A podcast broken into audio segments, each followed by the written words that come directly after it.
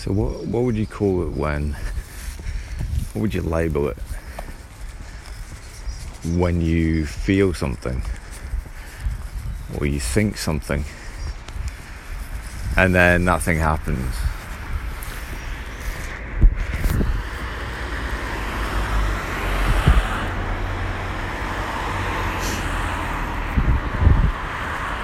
Premonition or something like that. I guess depending on depending on the scale of whatever it is, the most kind of sensationalist thing you could describe it as was a premonition that you had like a, a vision of something before it happened.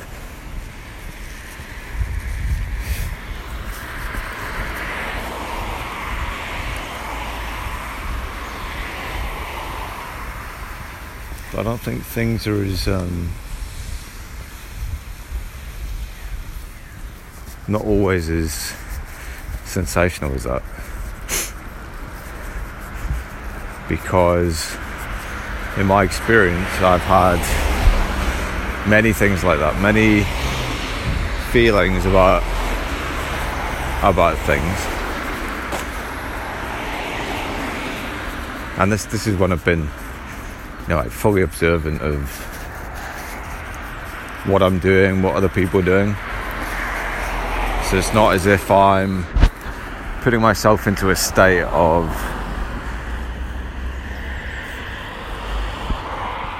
fear or or anger or feel you know like feeling something like that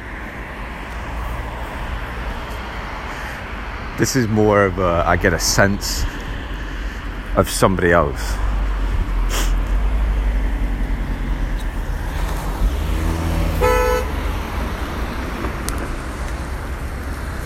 but recently recently it's been a little bit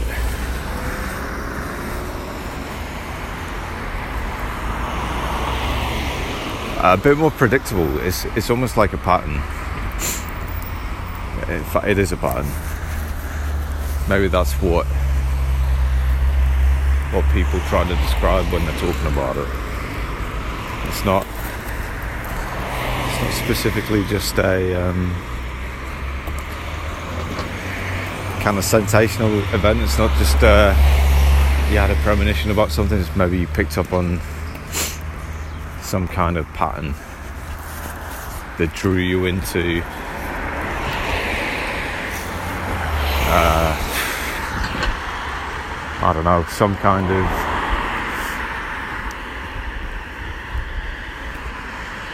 condition or state that allowed you to see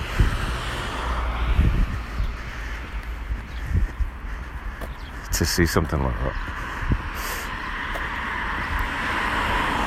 There's a lot of um, maybe you think about television programming. A lot of it uses cues and images and gestures in order to signal to signal certain parts of your brain.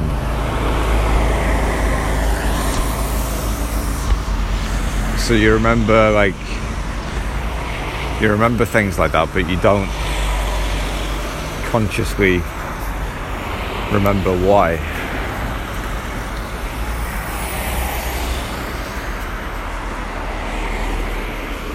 So I guess in a way it's, it's a bit like a hypnosis, but you're not entirely cognizant, well, you wouldn't be cognizant of hypnosis anyway, unless somebody told you that's what they were doing.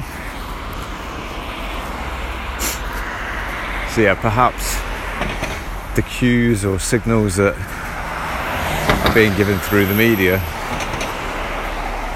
are facilitating those images with people.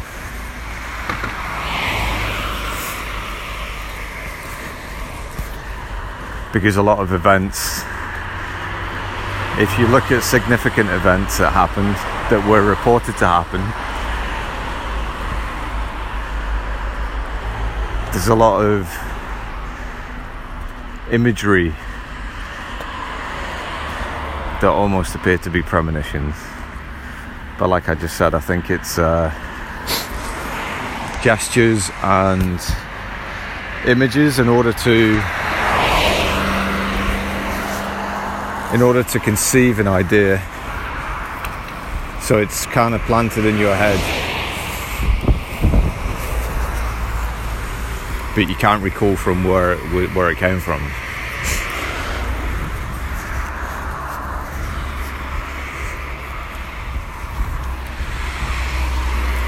by the way, that my my kind of current experience is not that sensational. It's not that far. It's not. It's not premonition as such.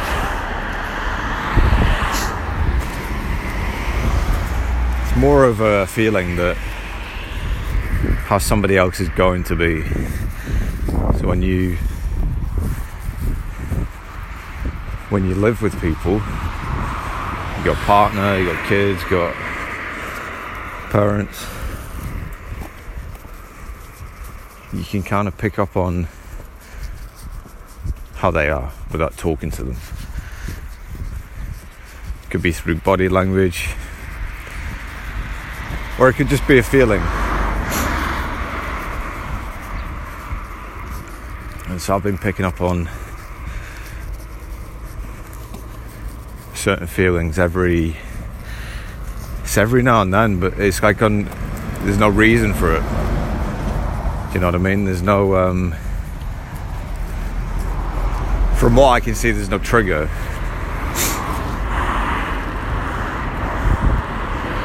So it's it's almost like anger or frustration against me or directed towards me. So whenever I have these feelings that that's what's coming,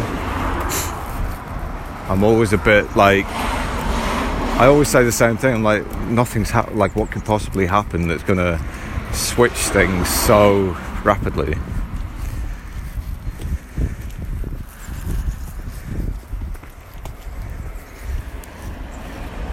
And I think it's just patterns. I think I think all I'm doing is recognizing a pattern patterns of behavior and maybe other people. And when it gets to a certain point, that's when I know the behavior switches. It's like a, it's like a pole flip, pole shift. They go from being in one state, let's say being happy, generally, they completely switch to being pissed off but specifically at me. So it's very weird. Um,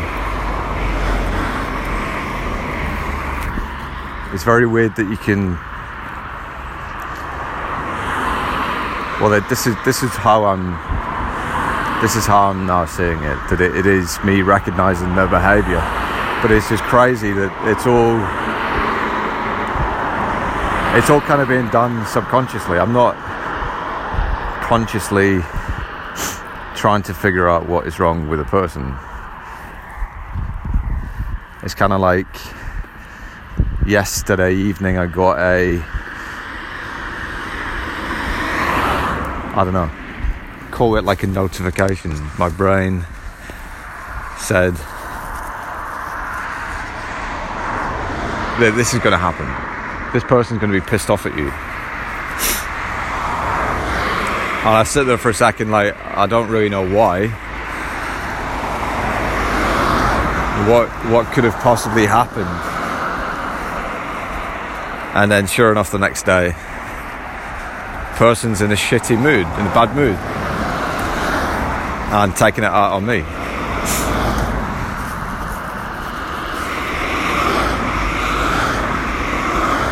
So I mean,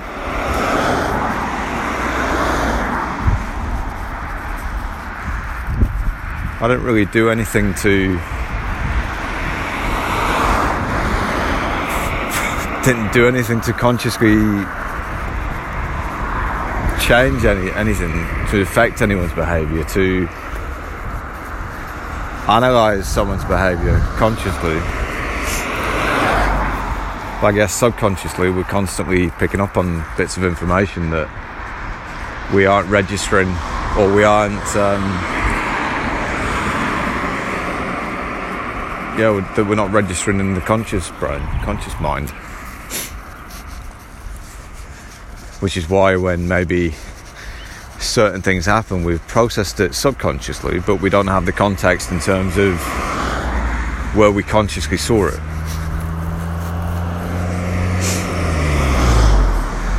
So let's say all the processing happened from the subconscious side. So it appears to have almost come from nothing right so we we sensationalize it and say that's a premonition that's a prediction.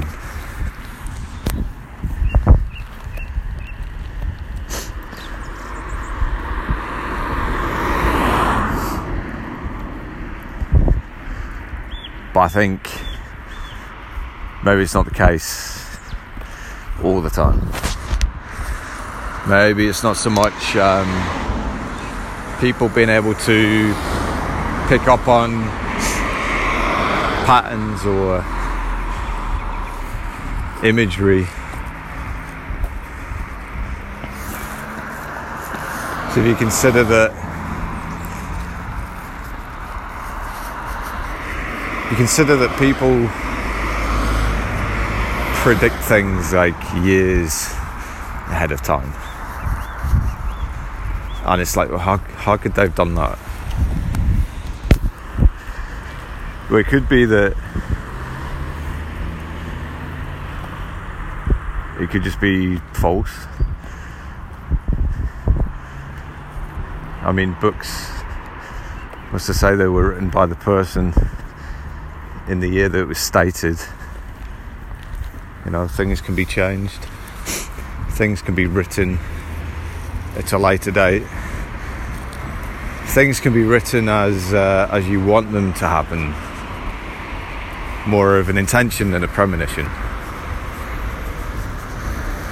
and that's that's how you you can influence things. So let's say let's say somebody predicted something 100 years ago. And those writings and those ideas get popularized and they get cha- they get changed slightly because when they're reported by the media, they're, they're not going to report it as it's written because, well, if it was written 100 years ago, the language is going to sound very different. People are not going to be able to relate to it, so it has to be put into a context that people can relate to, so put into a language that they can relate to. And in that, things can be lost, things can be added. So, they could infer things, make people think about certain things. They can provide imagery so that people associate those predictions with something.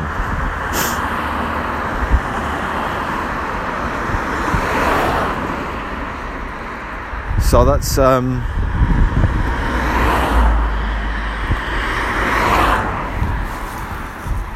that's possible, right?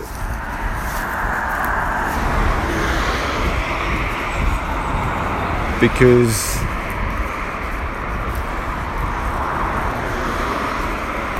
nowadays people are not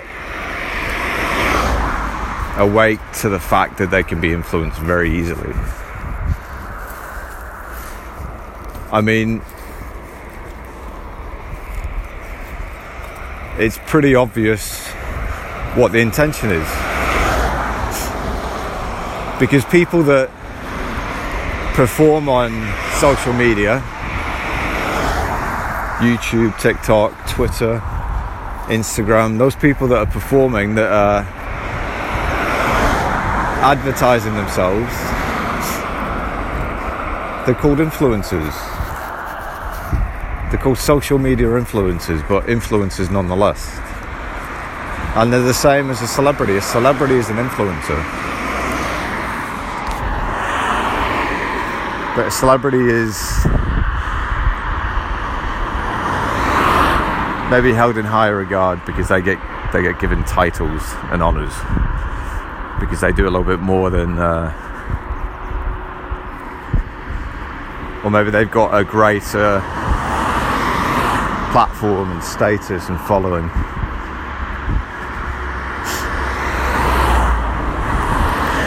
because they're on the world stage so to speak Now, social media influencer is on a digital platform, specifically digital. So, their influence is going to be confined to social media and the internet, pretty much.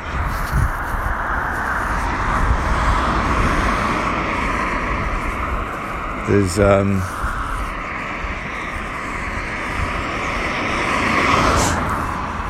yeah, but there's no difference in in what they do. They influence people. They may or may not know it. They may do it for money. They may do it for popularity. They may do it for fun. See how many people you can get to buy your shitty cologne or perfume.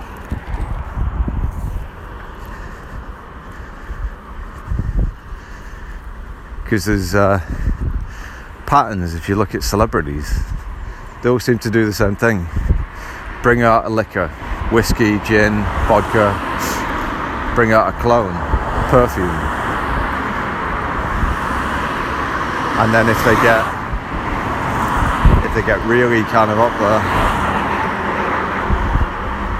they might bring out their own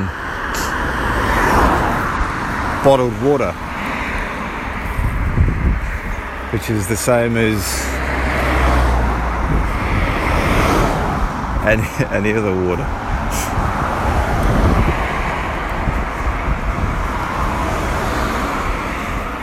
But that's that's what that's what allows them to do what they're doing, having influence and status. Look at what happens when you destroy or tarnish the name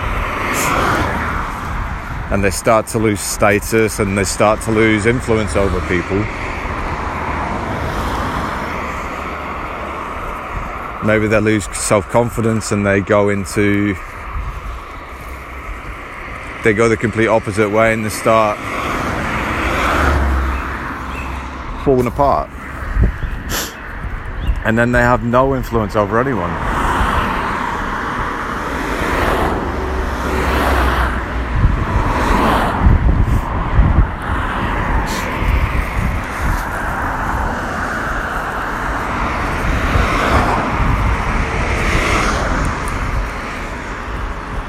But by far the biggest biggest influence is the TV programming. People sit down to be programmed every every morning, every evening to watch the news, to be to be told about things that are happening far away from where they live thousands of miles in some cases. Different countries. And what what they're doing is making you be concerned about things that things that you can't see.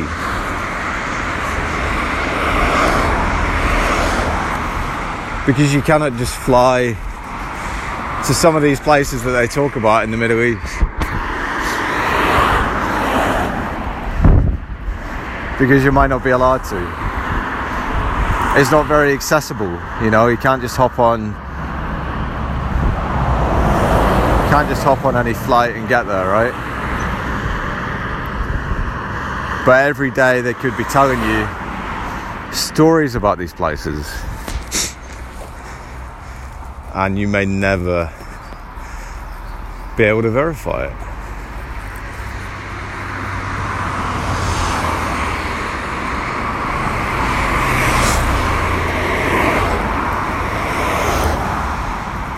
So what they're doing is having you be concerned about those things that you can't see, that you may never be able to see.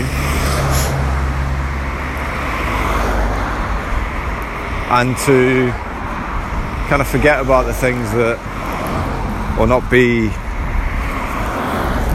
not be concerned concerned with the things that are actually happening around you that you can go and observe, that you should be concerned with, that you should be observing.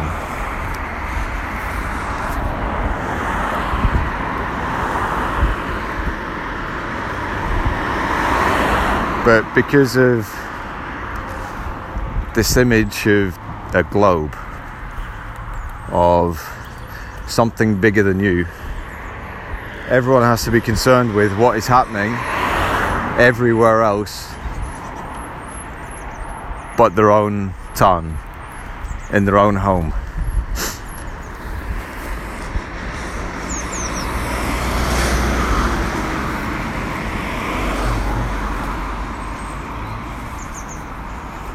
Because after somebody's finished watching the news, they're going to turn around and say to you, "Oh, did you hear what happened in um, in China or Indonesia or Hawaii?" And it's like, it's about six thousand miles away. Why are you concerning yourself with that? Why are you wanting to be influenced by something that is going to affect you because you're telling me about it? you're upset about it, you might be a little bit angry about it. Why are you gonna Why are you gonna put yourself in that st- in You're gonna put yourself under those conditions to, and then you're gonna feel a certain way. You've been influenced by something, and it's needlessly. You don't need to be, but it's all to build up images, maintain maintain these different images, keep people in something of a a permanent state of fear or anger, sadness, because um, you can make people feel guilty through that kind of influence. You can say, like, look at what is happening in this place 6,000 miles away from where you live. You can't go there and you can't actually verify what we're saying to you, but look at what is happening to them. You need to do something about it. You need to feel bad about it. You need to donate money.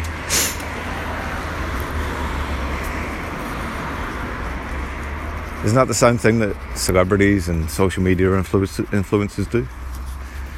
They tell you tell you about a cause or something,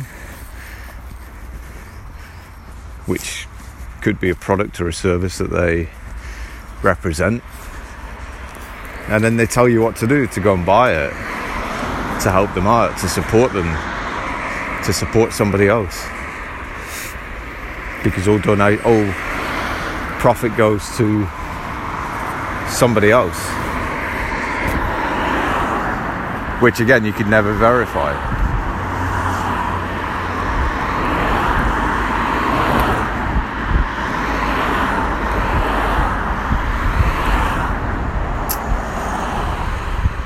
So yeah, it's a bit of a bit of an influencer's world, I think. A lot of stuff is uh, set up in that way to make you think or see things in certain ways.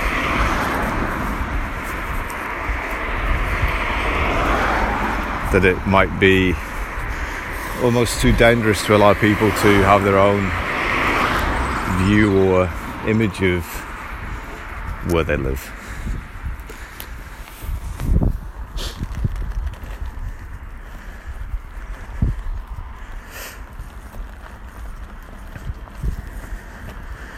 That's that's the thing, right?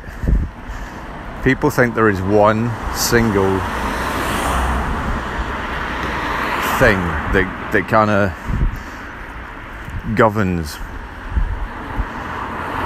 the reality of something. and that's truth. People argue over truth because people believe in something called objective truth, which I guess you could say is like a fact. But what people are forgetting is how can objective truth exist when it's always observed by subjective a subjective perspective meaning that no matter how you look at something it's always going to be created in your image. That doesn't mean physically it's changing proportions or shape based on when you observe it. What I'm saying is the interpretation of it, the perception of that thing, because you've got all these influences, all these things that have influenced you over time, influenced the way that you see or perceive certain things, and so that has persistent influence over time. So, other things that you see and experience. And that's what that's what's happening in this case. That people are being influenced when they form a perspective. They perceive something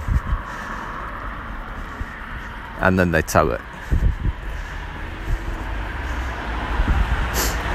Now somebody somebody will say, well, objective truth is just the facts. It's describing something. So you can describe something, but somebody can still disagree with you because you're still interpreting it from a subjective point of view. There is no unbiased objective viewpoint because there isn't anything to reference that is not going to have a subjective perspective.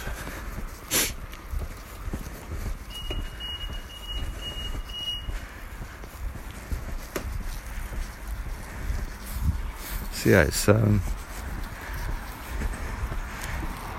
it's I mean it's really weird to hear people arguing for that, arguing for something that is you can't observe it. You can't observe something objectively because you're always going to see things subjectively. It's just the way that people are designed. If you wanted to observe something objectively, you would need to somehow come out of your body and into that thing.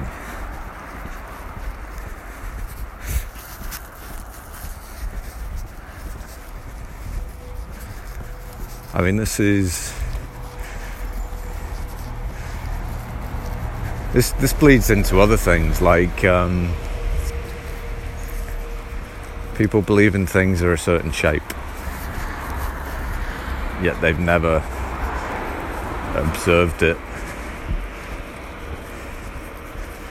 from any other perspective than on it.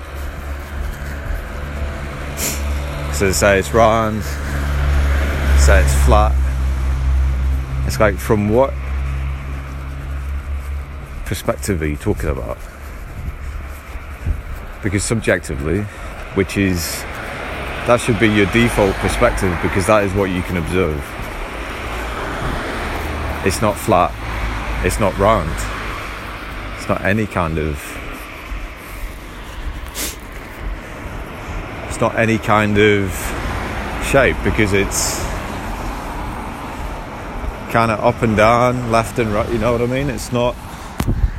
it's not like a ball. It's not like a wheel or a car.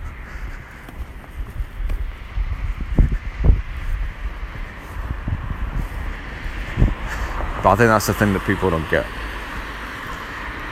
That you as a person can only view things subjectively.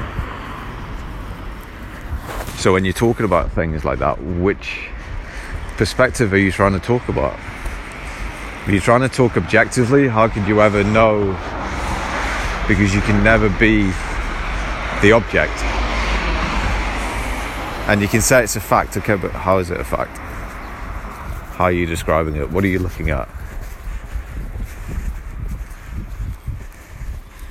Because some people might go up to 120,000 feet and say that's it, that's the shape.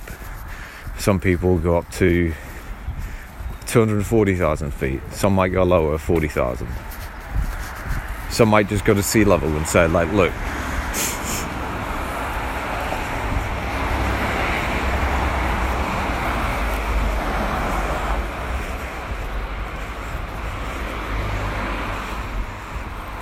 And then some might say, well, it has to be the shape because if you look at all these other things, all these other theories that could only ever work on this particular shape, they're just using other things to, other theories to try and to try and give authority or uh, other other kind of perspective to what the what they're saying. But it doesn't mean that, again, it doesn't mean that any of that is is observable either.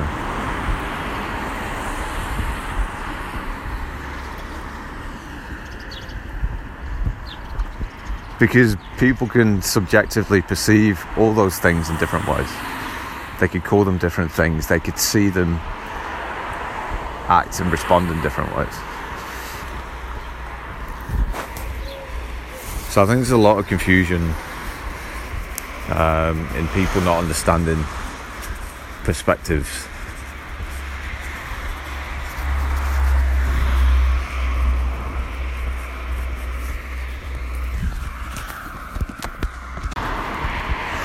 If you want to consider something that is trying to be objective, that would be a TV or a TV show or any kind of programming in that way.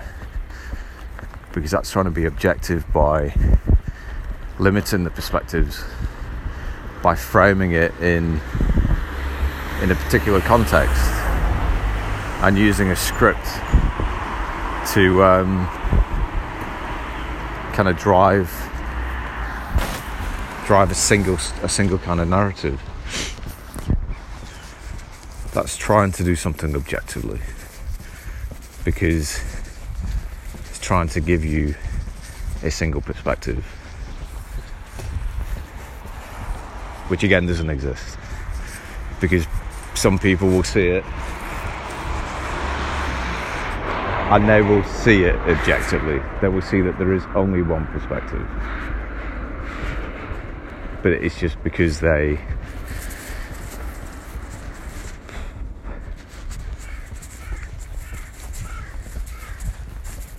they've been convinced that that's the case. Because the people that are providing that um, that program have got a sense of authority. So, I guess in a way, the perception of authority is objective because it's deemed to be something that you should always listen to, should always abide by. But that's just people have been convinced of that. Because obviously you can say, well, no, they can't have authority. Because it's only if I agree to it. Because nobody can have reign or superiority over somebody unless it's unless it's allowed.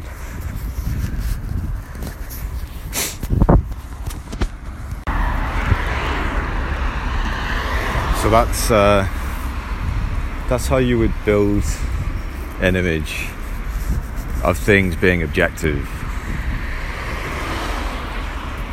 You would make somebody believe that an authority is an authority. It's nothing else. It can't not be. It has to be. That's the image that people are given.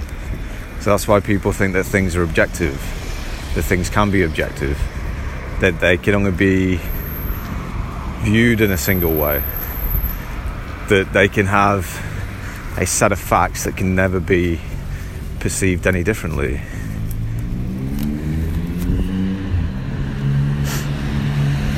But that's all, I think that's all based on belief. You can believe that, you can believe that things are entirely objective. You can describe something in a way that might sound objective, but when you observe it, it's open to interpretation. So it's no longer objective. And like I said, when you are perceiving things, you're always seeing it from a subjective point of view. No matter how much you try and train your mind to see things from the car's perspective, you're inherently trained to be a human and to see things subjectively because that's how you protect yourself. What is going to hurt me? Yeah, so I don't know why it's um, why it's such a big thing that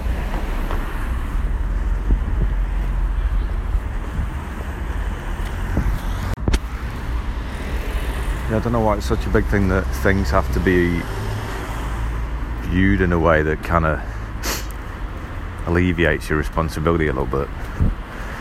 Because it means that, well, that's just the way that thing is. There's nothing that you can do about it because that's subjectively what it is. That's not reality.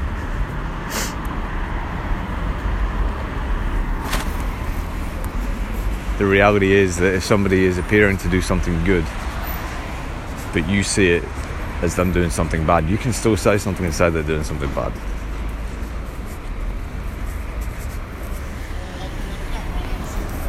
Because there's never just one side to things.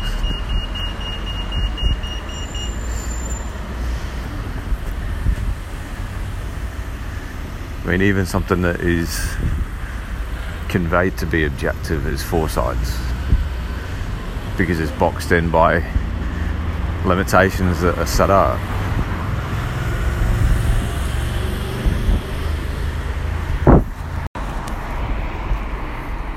Like I've been saying for a while now, everything is subject to balance. Whether it's something that is not yet observable so, an idea, an invention that you wanted to create, a new business that you want to create, they can both be considered to be successful and not successful because you can't see it, can't observe it, but you can hold a perce- uh, perception of it. You can convince others to also hold the same. and then the people that don't like you hold the opposite and they'll say it's not going to be successful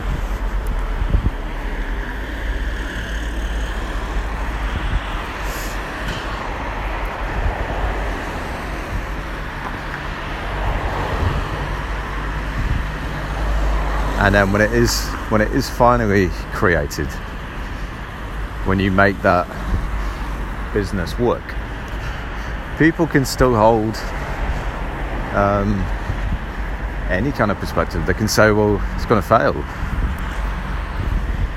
Others can say, well, you're doing great. It's going to do really well.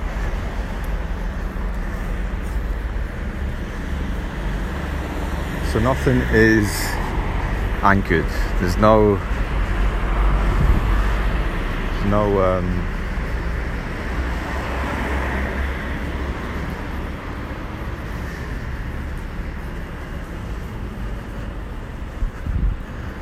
how do you say it? There's no,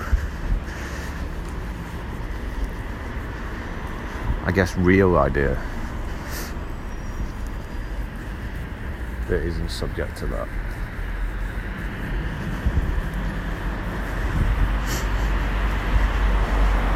Because everything is. Everything has to be balanced out. Whether it's uh, an extreme viewed as an extremely positive thing, there's going to be people that are going to see it as negative.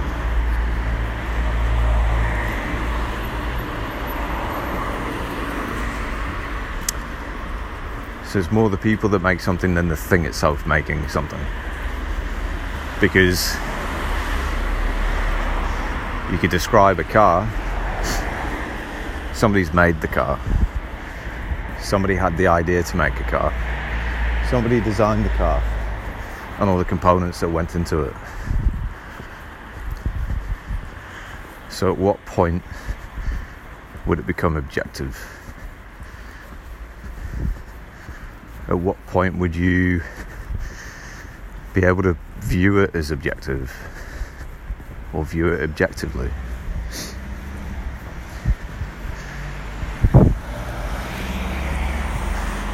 I think that's probably enough enough objective talk because it is literally rhetorical. It's um, it just does not fit with what is observable which is why it should be so obvious how um, how the television and smartphones and basically information in general is being used to convince people that there is only right or wrong, that there is only fact or no fact. It's even that, right? Fact or information has now been coined disinformation or not a fact or not factual and of fiction.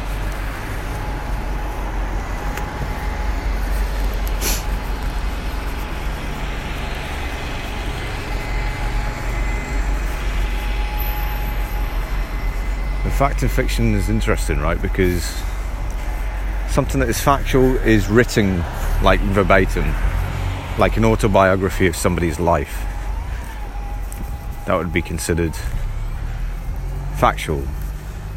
A fiction would be could be based on somebody's life, but fundamentally the characters and the story are not not verbatim. It's not exactly the same person. It's not the same places or story.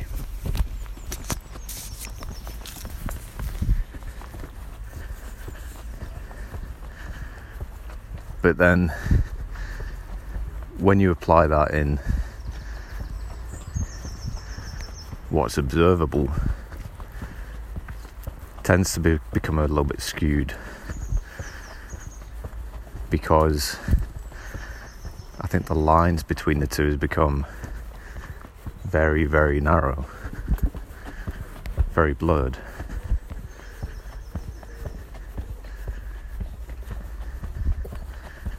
because a lot of the a lot of the TV shows, especially in the UK, have become so kind of interwoven with what is observable, what is happening observably around you, that it is kind of blurring the distinction between fact and fiction. Where in this case, I'd say fact was just something that's observable. Fiction being something that is what you would expect the TV show to be anyway, uh, made up, made up characters, made up story.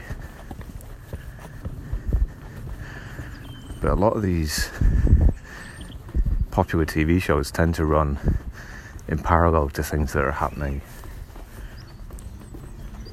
factually, things that you can observe, like um,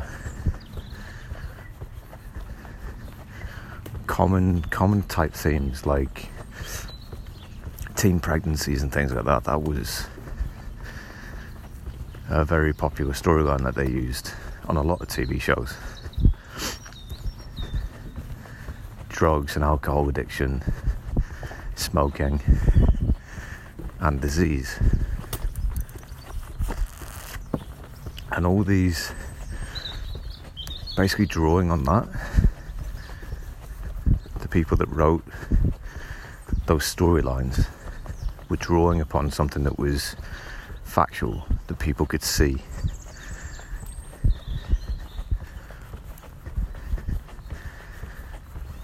And in some cases, the people that maybe didn't see those things were then influenced by it.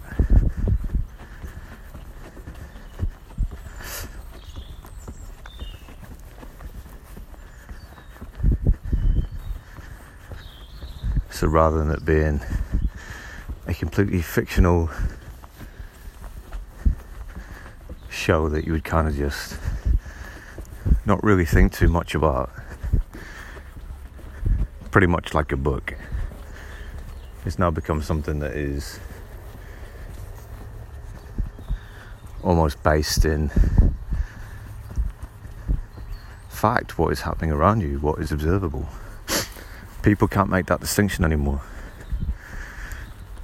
because the writers have gone maybe too far in one direction, trying to make it too too realistic when it doesn't need to be. Why would somebody want to watch something that is kind of ultra, ultra realistic, mirroring the life or things going on around them? The only purpose for that kind of programming would be for influence. And that's become more prominent especially in the UK, because several years ago you, it would be impossible for a show to be aired if they had uh, any brands or any kind of thing that was being advertised. Not advertised, like not um, not the characters or anything saying you know buy this product. Just things placed in the scene or clothing or something, right? Everything had to kind of be tidied and debranded so that it's not seen to be advertising. But then the rules changed. And TV shows could be paid by advertisers to place the products inside the show, making it ultra realistic now. Because all of a sudden you've got all your characters going to the shops that you go to, which is just kind of skewing the lines again. It's making it more, more kind of fuzzy as to what is, what is the actual story and what is kind of actual real life.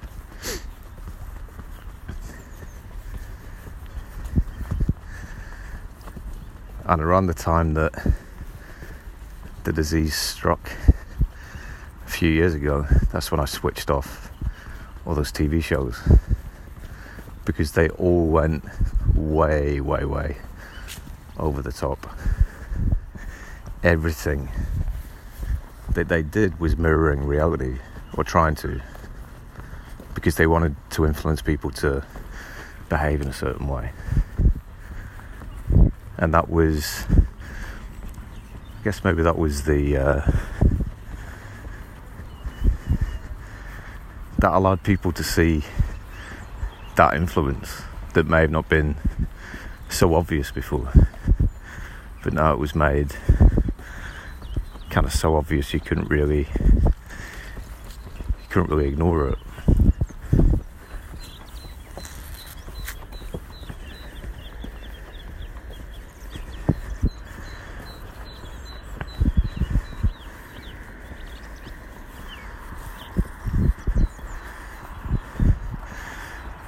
So I know people would be like, so what?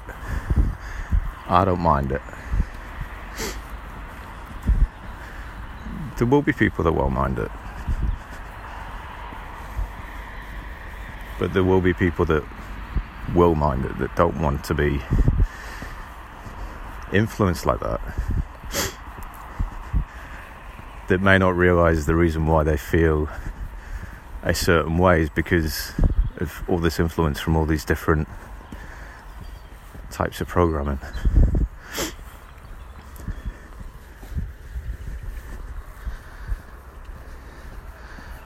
And so, whilst your attention is kind of being drawn away from your own reality and into somebody somebody else's image, or the culmination of a whole bunch of different writers or marketeers.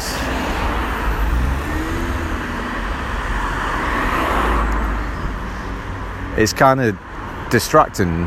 It's distracting you from purpose. Like you're just going to do a nine to five job and you're going to hate it and you're going to be waiting for the weekend and then you're going to be complaining about Monday, but you're never going to change anything because you've been influenced to live that way.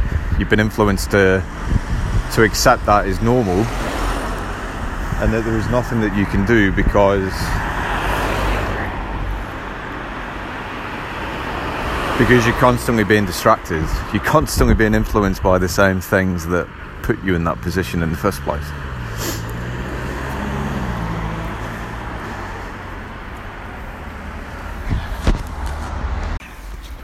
And that's what people feel, right? People feel that they lack focus. They complain that they procrastinate too much. So even if they may have an idea, have some kind of way of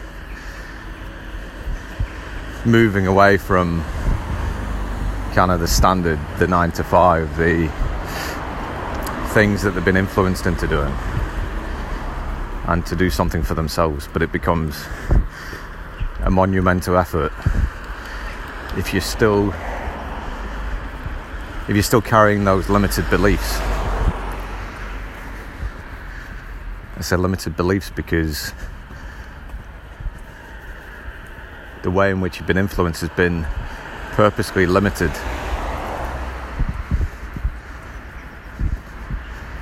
To contain people within rules, regulations, laws, society, how, how things should be done, the way that things have always been, how you should act.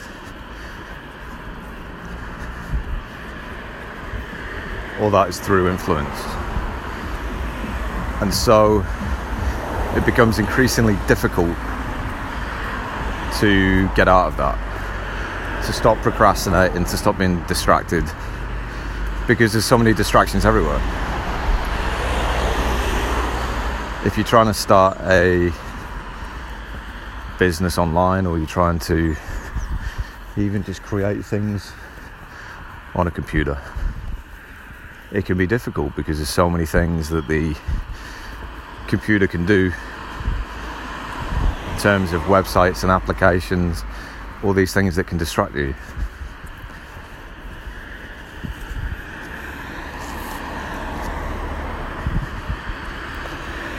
So it can it can become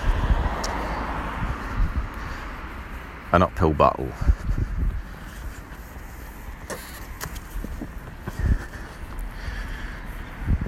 But it is possible.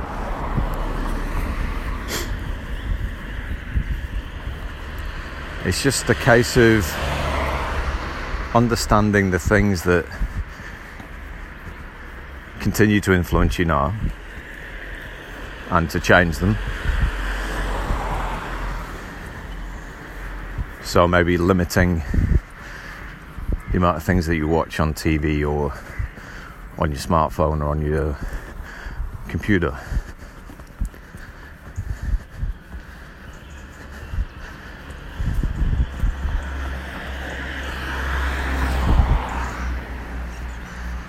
maybe limiting the the other influences that you might not really think or be aware of, like books, newspapers, the people you speak to, music you listen to. Try and just uh, cut everything back so that you, you're calming the mind down a little bit.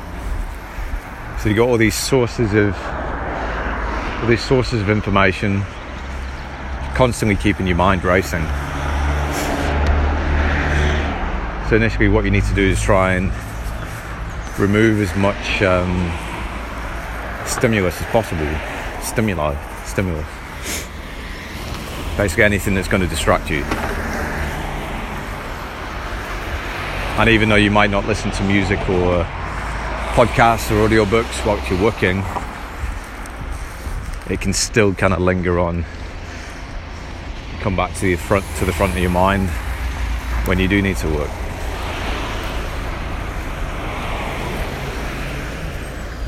So it's all about cultivating a better better environment, better conditions for you to work in. And the conditions are going to be basically just having a quieter mind, not having so much random shit running through.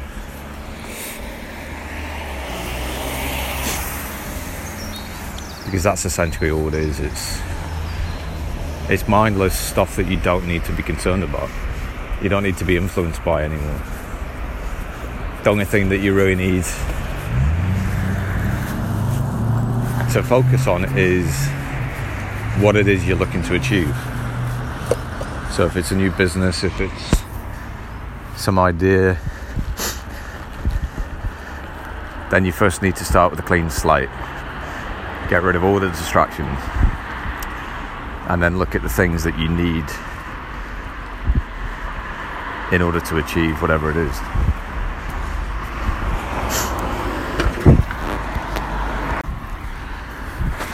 So the removing all, all the distractions is kind of a twofold thing because it's not just going to allow you to basically quieten down thoughts and things and quiet down your mind in general. It's also going to help you recognize when distractions uh, creep back in because it's easier to recognize them when you don't have any.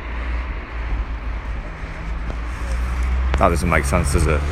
It's easier to recognize them when you've cleared out the majority of them. Because it becomes obvious that that's that that's what it is. It's distracting you away from what you were thinking about or wanting to think about.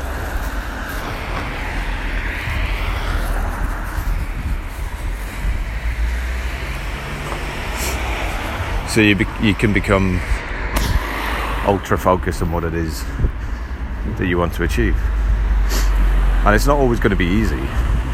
It's not always going to be consistent in terms of you're always going to be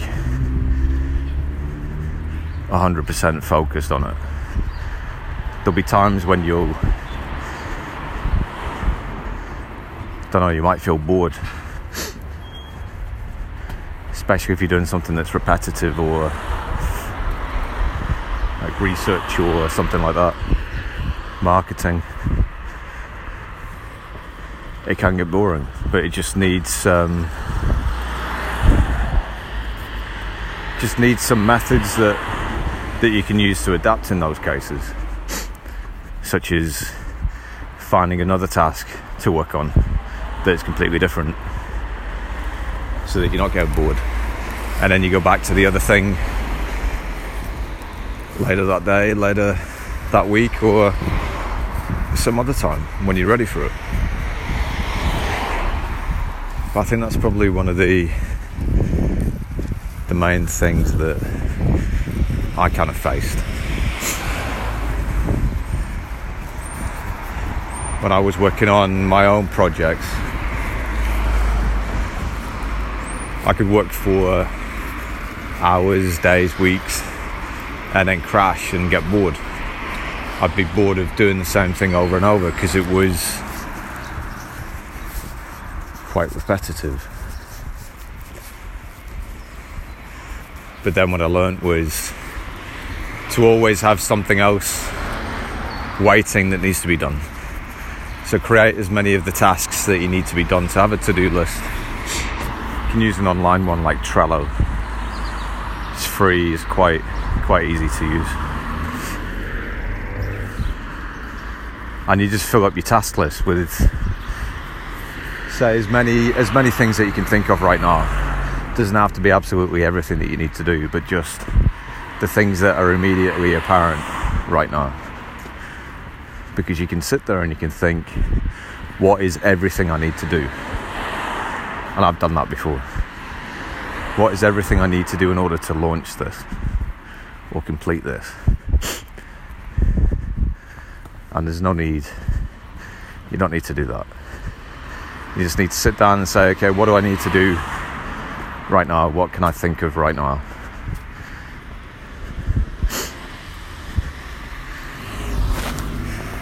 And then you just create all those tasks, have them in a to do list, and then just work on one thing at a time. When you get bored of something or you've been doing too much of the same thing, move it back into your to do list and move something else into. Um, pick up something else to do, right?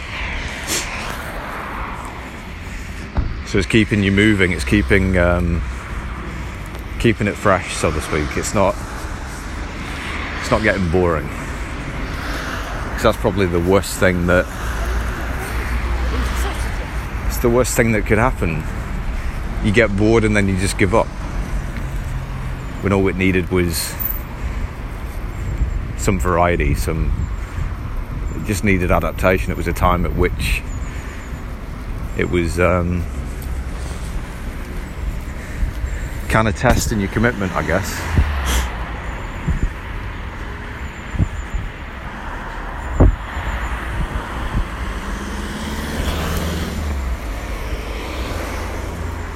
So I've been through all that. I've been through all the things that distract you, all the things that are going to trip you up and stop you from stop you from carrying on with something just because it's um, it's easy just to move on it's easy to move from one project to another it's because it's different and if you've got a lot of different projects that you want to work on then it can be easy to jump between them and never really get any of them into any kind of state of readiness. So it's best to maintain focus on one project by maintaining tasks just for that project and to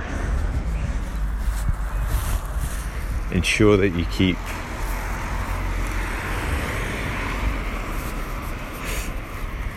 keep yourself uh,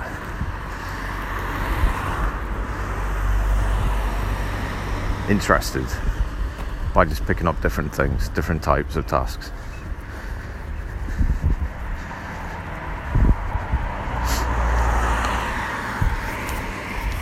The last thing, the last thing that uh, I'll talk about is your target, your goals, how you would how would you achieve something and what would that look like? How would that be defined? How would you define when something is finished, when something is ready, when something can be sold or offered? What would that look like? a lot of people would probably have maybe a couple of bullet points that they could list and say like this is this is what I would need to to see in order to kind of mark it as being finished. Or some people might say when all the when all the tasks are completed. But what happens if you're working on tasks every time you finish one, you create a new one because you see something else that's needed.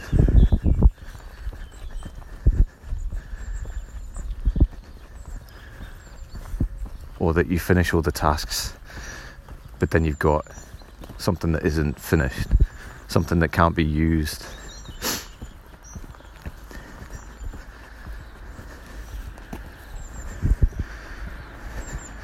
So there almost has to be like a feature list, right?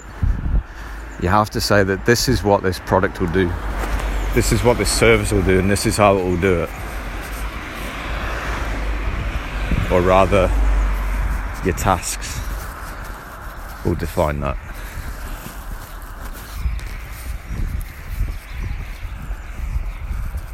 That'll define like how it's done.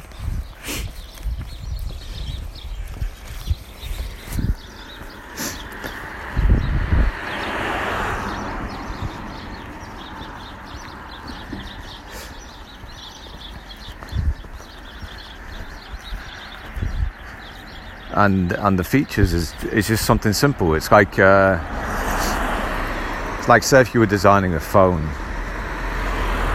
Okay, what what features does the phone need? It needs to be able to make phone calls.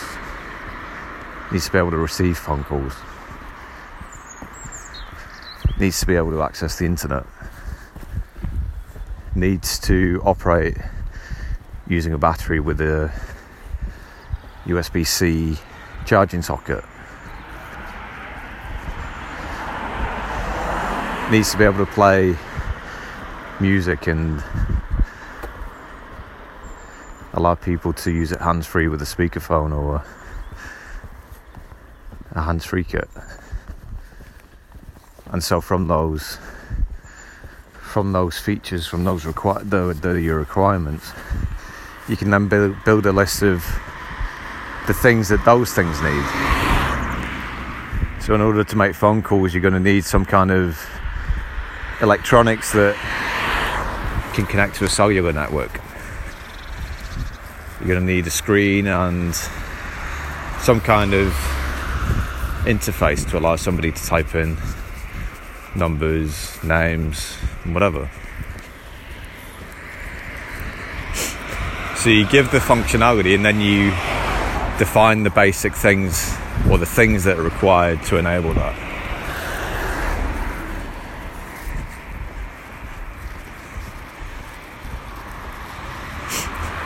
So it's almost like a, it's like a layered approach. The top level is the simple thing to make a phone call.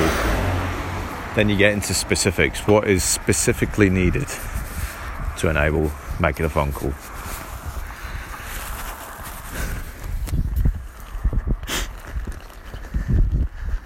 so you grab all those components and then see what they need in order to function.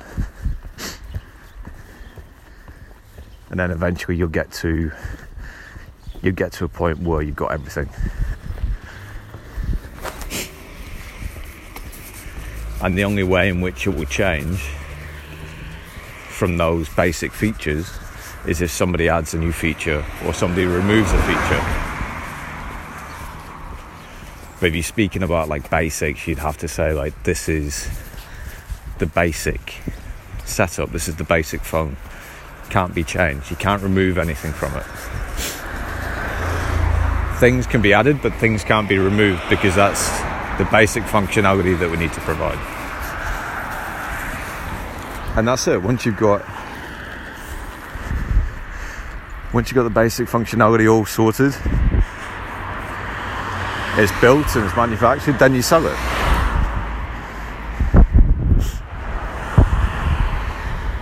Should be the same for anything, right?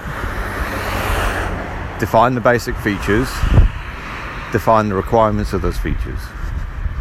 What is going to make it, or how is it going to operate in that way?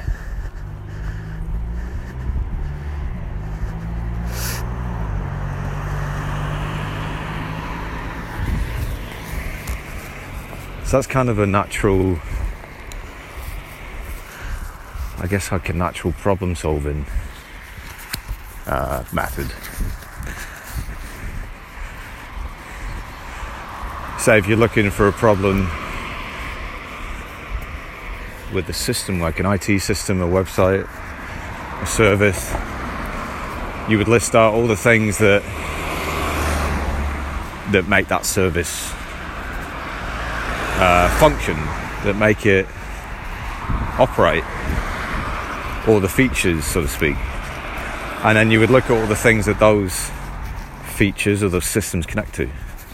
and then you would look at what the description of the problem was, and then you could probably quite easily pinpoint which part of the system is likely to have caused the problem.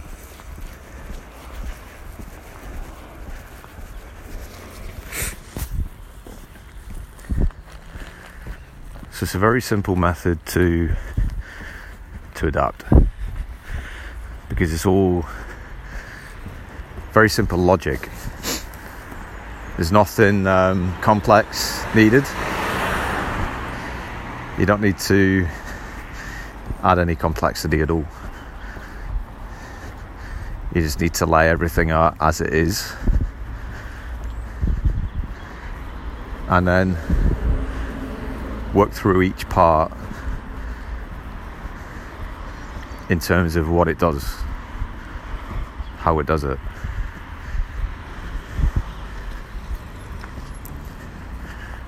And this is this is something I used to do for for the companies I worked for because they would have quite complex systems and because I say they're complex it, it just depends on which uh, like where you're looking at it from which perspective in terms of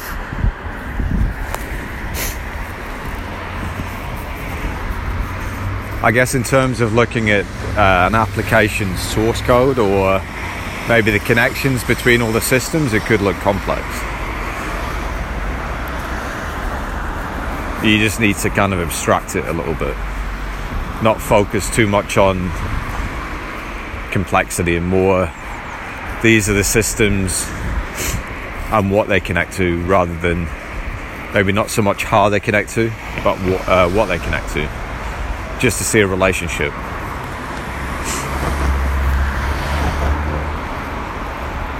and um, yeah, a lot of people couldn't couldn't see that. They so I, I could I could see those kinds of relationships because I was working with all those systems every day. So I had experience in that I could quite easily pinpoint where the problems would be. But others because they weren't maybe as experienced in terms of they weren't in those systems every day. They didn't uh, didn't really have a deeper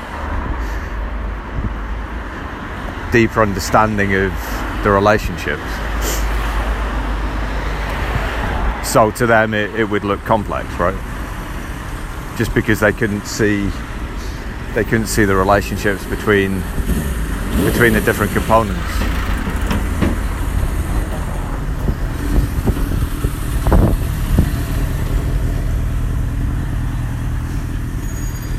But that that just all comes with experience. You can either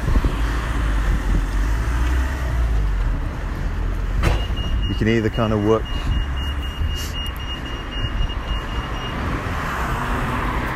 work directly in it and experience it that way or kind of um,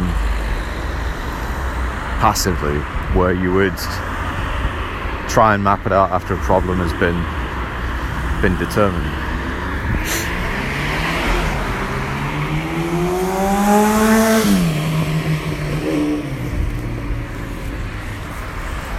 Just saw a old woman speed through a red light.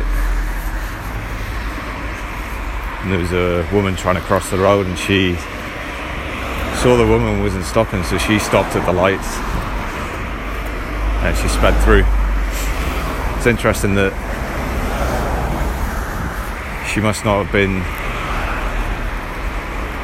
able to see the red light, so otherwise she would have stopped. Or maybe she's colorblind.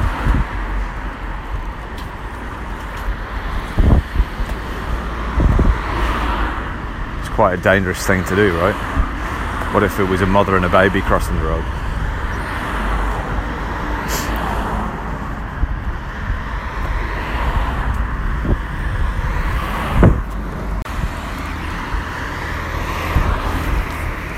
So, that method I was just speaking about. Is just something that that's just something that I use kind of I guess through trial and error just eventually got to that point of being able to to understand those systems in a different way. Removing the complexity and just seeing seeing things in uh, kind of a simplistic way which is easier for problem resolution or it's more efficient. Maybe not easier maybe more efficient. Um, yeah it's also useful in terms of planning the things that you need so that you're not chasing perfection again that's something that that I would kind of consistently do. I'd always be looking for perfection. Or would always be aspiring to perfection. So I can never get things into a state where I was like okay that'll do for now and I'm happy with that. It was more a case of wow there's so many other things that I need to do to this in order to make it perfect or make it better.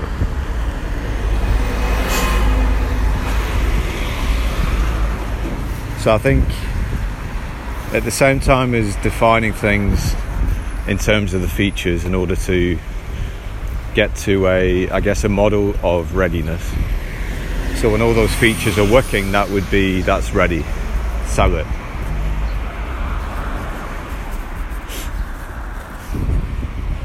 There also has to be um, management in terms of not going to the nth degree to, to make something perfect, to kind of just allow it to be in a ready state.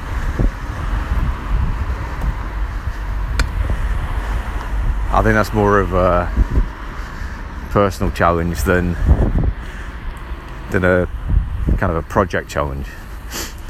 Because a project manager can say okay this is now feature complete this is ready. We're going to sell it. And then it's gone. But if it's a if it's a personal thing it becomes a little bit different. It's a little bit more complex because you have to manage your own expectations. You have to lower your expectations in a way.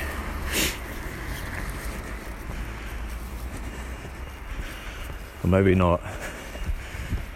That sounds bad, doesn't it?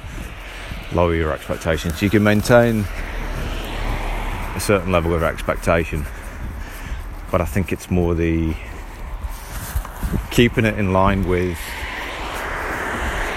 what is actually just what's needed what is the goal? The goal is to create a product that is going to help people in some way, right? Once it's got all the features, it should fulfill that goal, right? It's going to help people in a certain way. So at that point, it doesn't need to be perfect. It doesn't need anything extra in order to fulfill that. So I guess that's the I guess that's the real point is to to just know that once you've reached the goal it should be I don't know should be made known in some way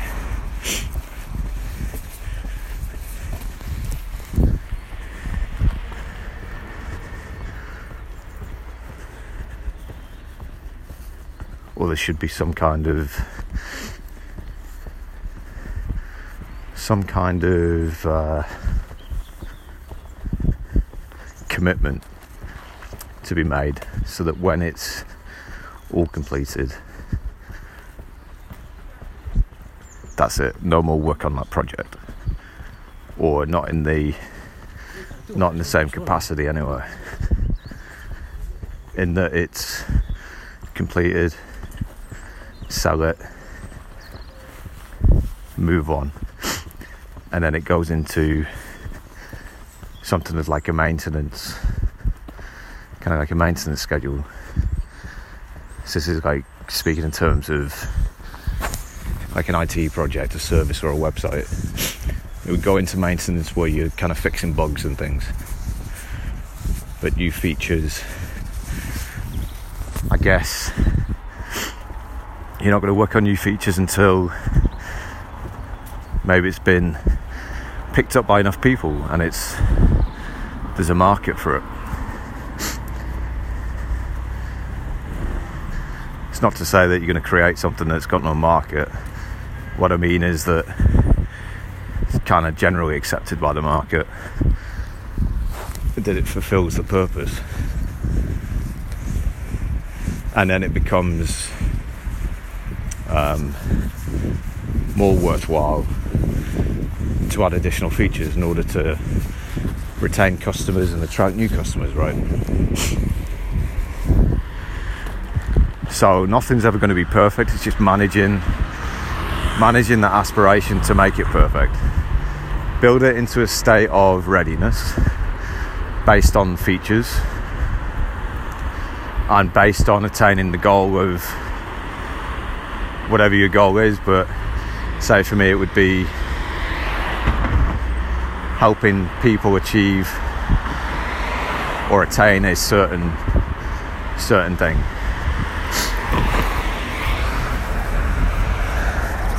So in most cases, it's going to be to automate something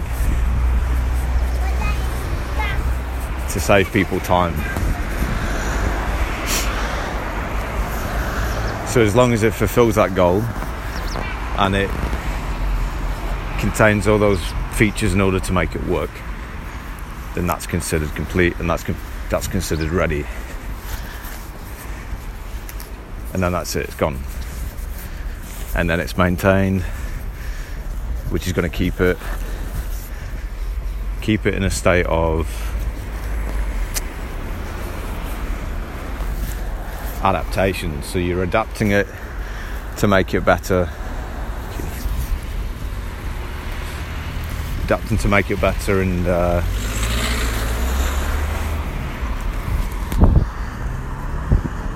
moving it more towards i guess perfection right?